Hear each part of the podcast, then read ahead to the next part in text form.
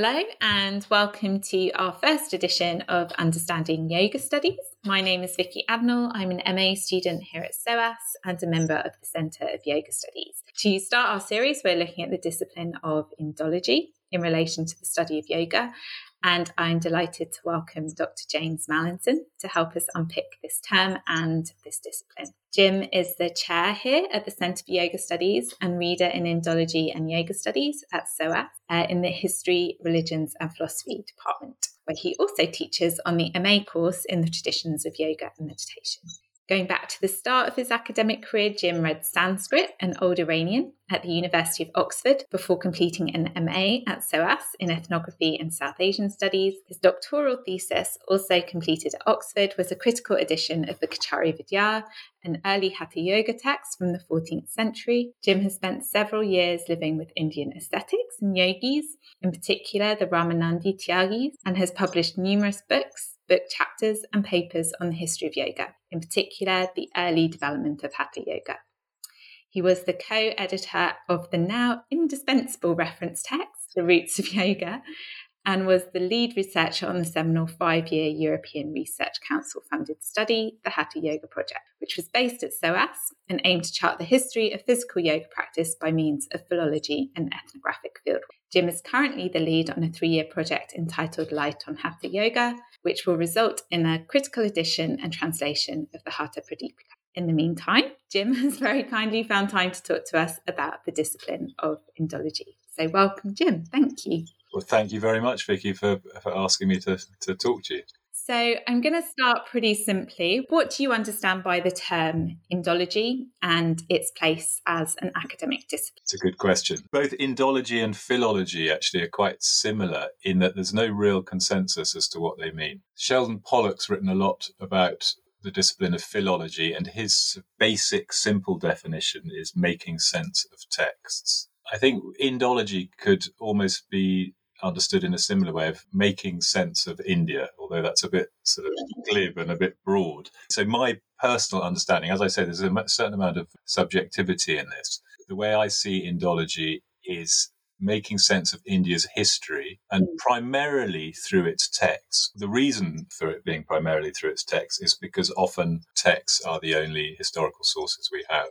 But beyond that, in order to make sense of texts, and philologists are often caricatured, or Indologists caricatured as sort of ivory tower scholars just poring over manuscripts and not having any interest in the real world. But in fact, in order to make sense of those historical Indian texts, you really need to know the more broader cultural and historical context. So ultimately, and what I, what I do here actually, I mean, I you gave a sort of brief resume of my academic career, and I think it's so firmly in the Indological camp in that I've drawn on various different methods, but primarily textual study, in order to try to make sense of the the history of India.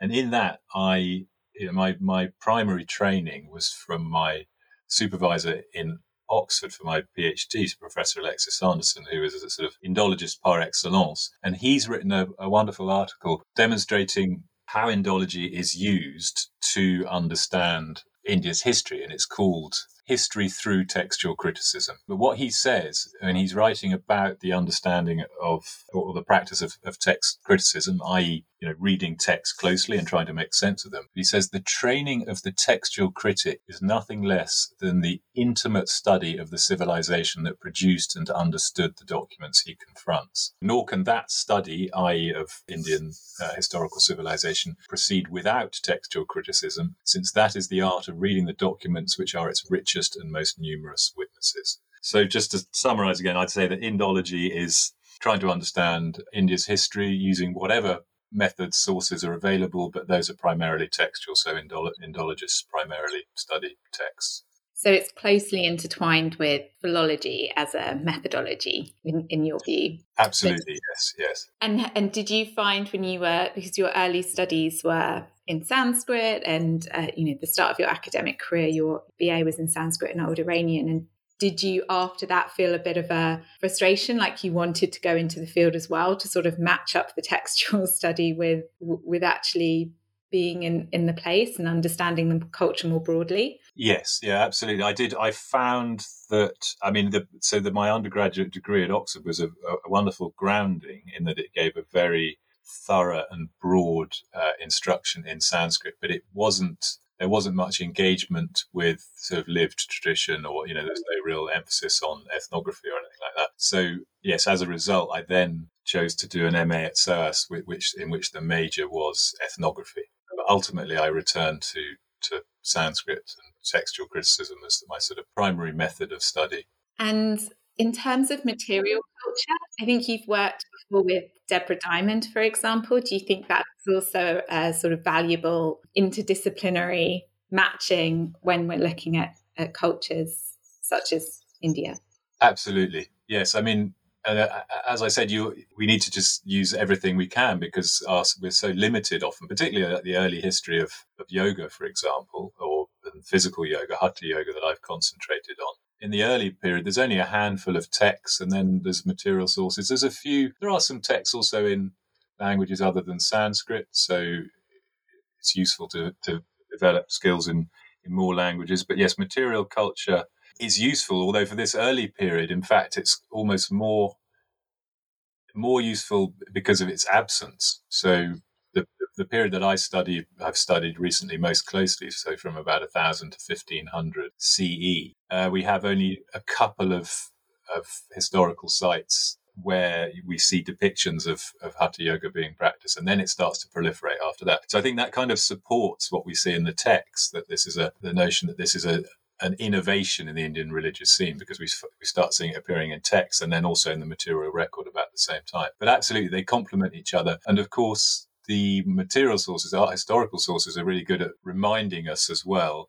that our textual sources aren't everything. You know, there's, there's the proverbial proverbial kind of Mickey take of, of pundits, of scholars in India, of, of Brahmin scholars being like frogs in a well, looking up from a well and that think, thinking that their view of the sky is is everything when in fact, of course, there's a whole lot more going on. And we must remember that when we're studying our text. But at the same time, that's not to denigrate textual study in that often it's the only material we have. But yes, our textual, sorry, our material sources often, just in the context of, of yoga, show us yoga postures that are not taught in text. So that you know, it's pretty clear that that's really very much reminding you that there was uh, other stuff going on that we can't can't discover from from reading text. And is there? I guess you've you've mentioned Professor Sanderson already. Are there some Indologists that you feel have shaped the field of yoga studies? I mean, it's it's a somewhat neglected field in that uh, the the Indological side of yoga studies, and that it hasn't really been the, the focus of sustained scholarship. There are exceptions.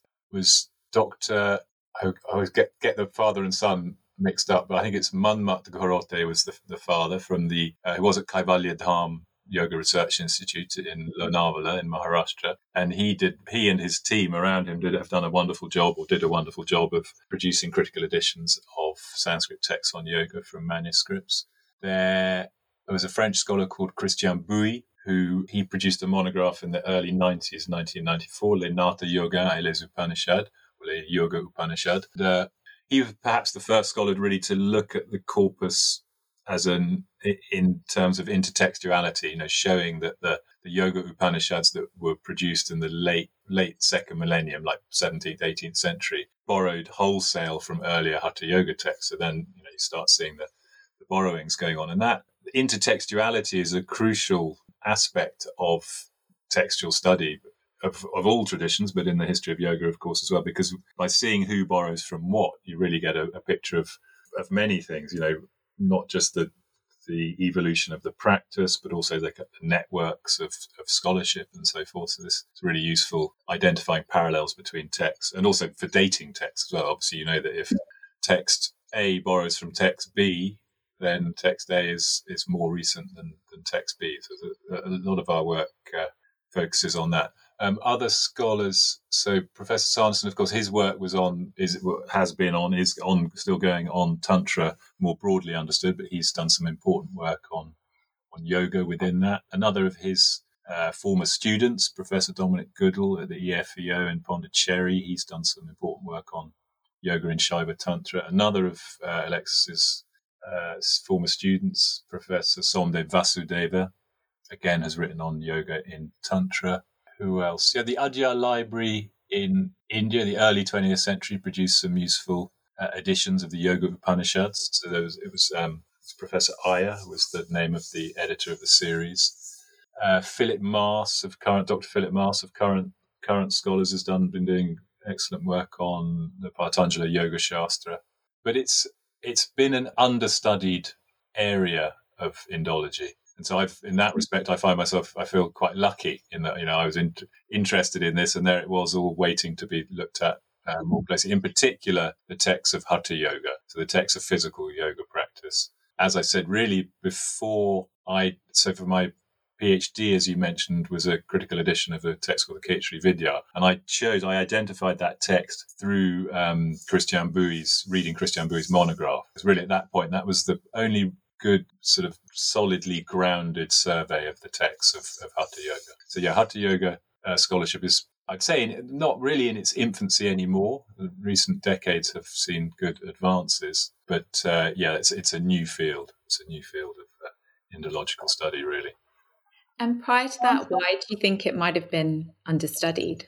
Uh, well, for similar reasons, I suppose that uh, Tantra too has been relatively understudied. I mean, it, there had been, there was the Kashmiri series of texts and studies over 100 years old that produced editions of Tantric texts, but really after that, it was, you know, it's sort of seen as a bit, by some, a bit debased and perhaps not not scholarly enough. Of course, that's completely not the case. In, in fact, with with tantra, in that the particularly the Kashmiri exegetes such as Abhinavagupta, Ramakantha, and so forth produced incredibly uh, rich philosophical treatises based on tantra tradition. So there's there's everything there for a for the most kind of um, you know ivory tower textual scholar to get their teeth into. One can't really say the same for Hatha Yoga, to be honest, in that the texts, there, there isn't really a very rich philosophical or even a rich exegetical, by which I mean, you know, commentarial tradition associated. There's a, there's a bit, but nothing like what we see in, in Tantra. So that's probably one of the reasons in that,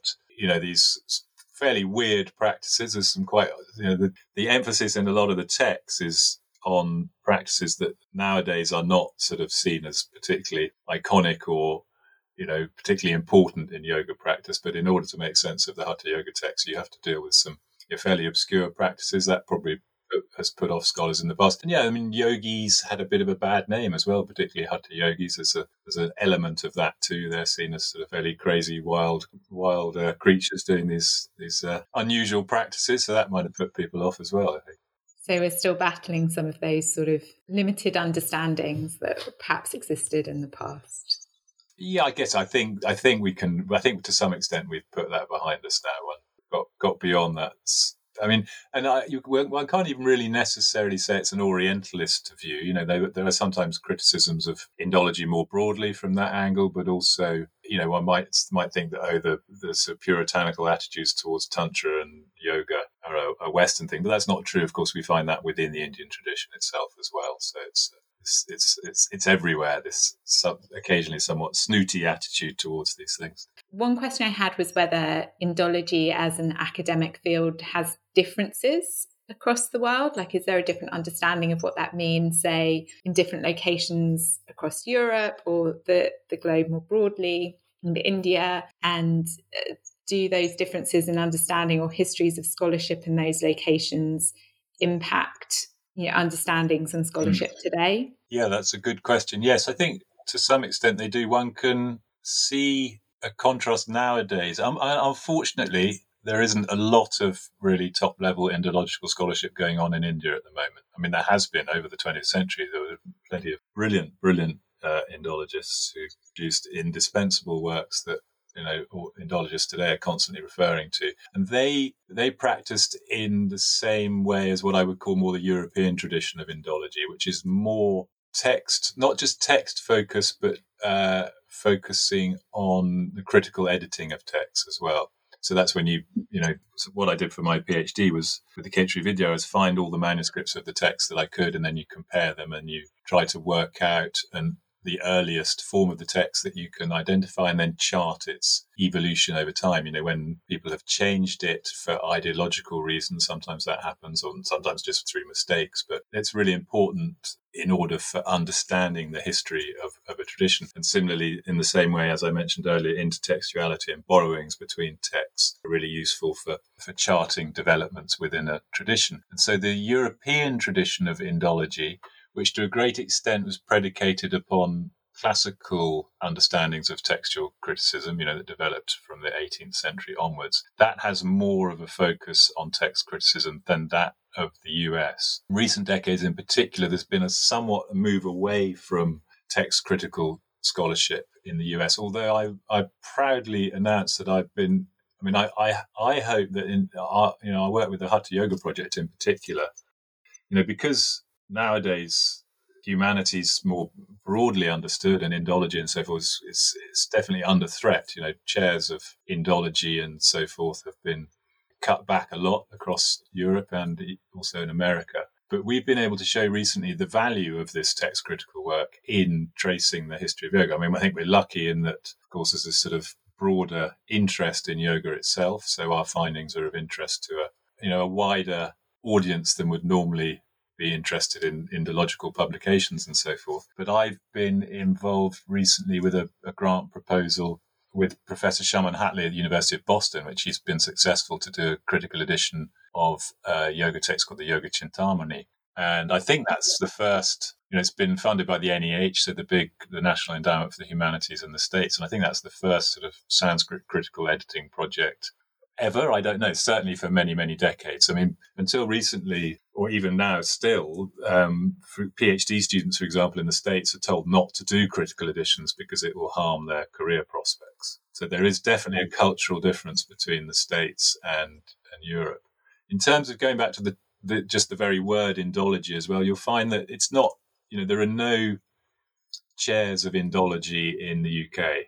I don't know if there are any in the US, but there are lots in Germany and then across the continent more broadly as well, Germany in particular. But that doesn't mean, that doesn't necessarily reflect a difference in practice. That's just sort of terminology. Which can be confusing, I guess, as you're trying to navigate all these different departments and locations and understand what's what's going on there.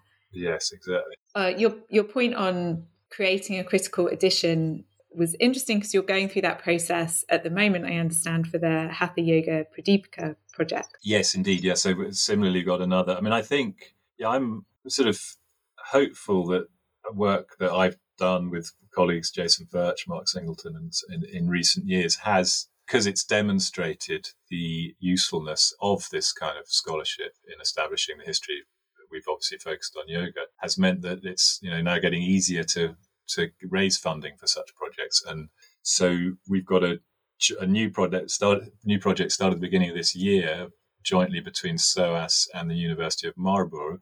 So I'm leading the SOAS side. We've got Jason Birch on the on the team here, and then at Marburg is uh, Professor Jürgen Hanneder, who's a professor of Indology. He's you know his chair is in Indology, and we are working on a critical edition of the Hatha Pradipika, which is very important written probably early 15th century, uh, very important text that and going back to this point I've made a couple of times already about intertextuality, we know that it borrows from at least 20 different texts. So that complicates trying to make sense of it. Well, it complicates and uh, also it um, makes it easier as well because you know, what I should also say is there are at least 250 manuscripts of the text of the Hatha Pradipika. It's mind boggling, you know, and so one of our main jobs at the moment is trying to work out, you know, a way to hack a path through that forest of, of manuscripts and how we can eliminate ones that are not going to be useful and how to identify the most useful one.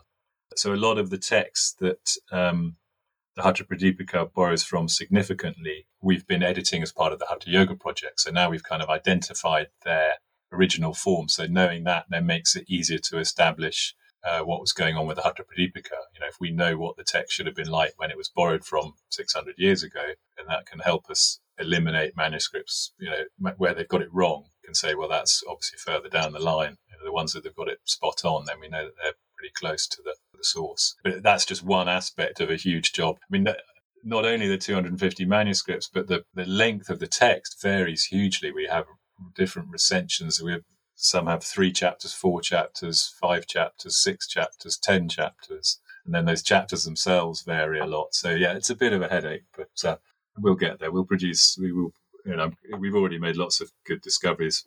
But I mean, the, uh, what we we're having weekly reading sessions, just to sort of you know highlight the way that this sort of work actually proceeds beyond broader discussions about how what manuscripts we're going to use and so forth. At the moment, we have a working edition based on the seven or eight oldest manuscripts. So that's anything from the 17th century or earlier. So we're reading that to make sense of it, but we'll often in two hours, you know, only read three or four verses, three or four two line verses, because you just have to you know try to make sense of every single word and then look at all the variants. This it's it's slow process, and we're lucky. You know, it's very lucky to have got the funding to, that gives us the both the team. We've got a brilliant team because the Marburg side are really Jurgen in particular, Professor Hanneder.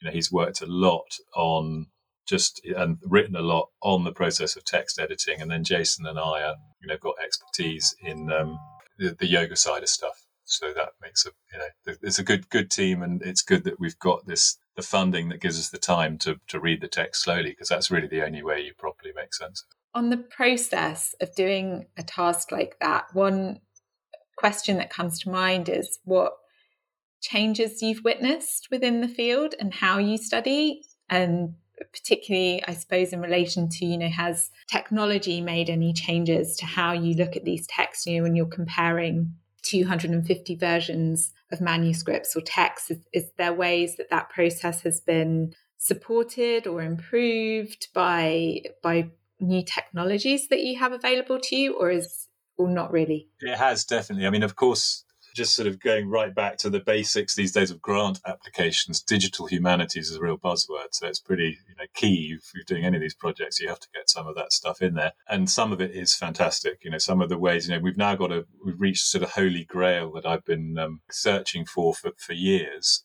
And it was finally it's arrived. But I have to say, thanks to the, the German side of the team, are really putting this together, where you can have one input file for your critical edition, and it depending on what you do with it, it will either produce a beautiful PDF for a for a book you want to publish, or it will produce an amazing online edition. And the online edition is really good in that you've got a lot more options. So, like I said, with the Hatha Pradipika, we have this problem of at least six or seven different recensions of the text not just the verses reading differently, but the whole structure and length and everything's quite different. So with an online method of displaying that kind of material, you can you can do that obviously with it, and you can you, with a you can just sort of highlight different bits or click on different parts of the menu, and that will show you the different recensions. It's a lot harder to do that uh, with a printed book in a way that is easy for the reader to to take on board all the information. There's other, I mean, one of the big I think one of the you know one of the, the thing I use every day. Obviously, there's, there's wonderful typesetting software as well, so you can mm-hmm.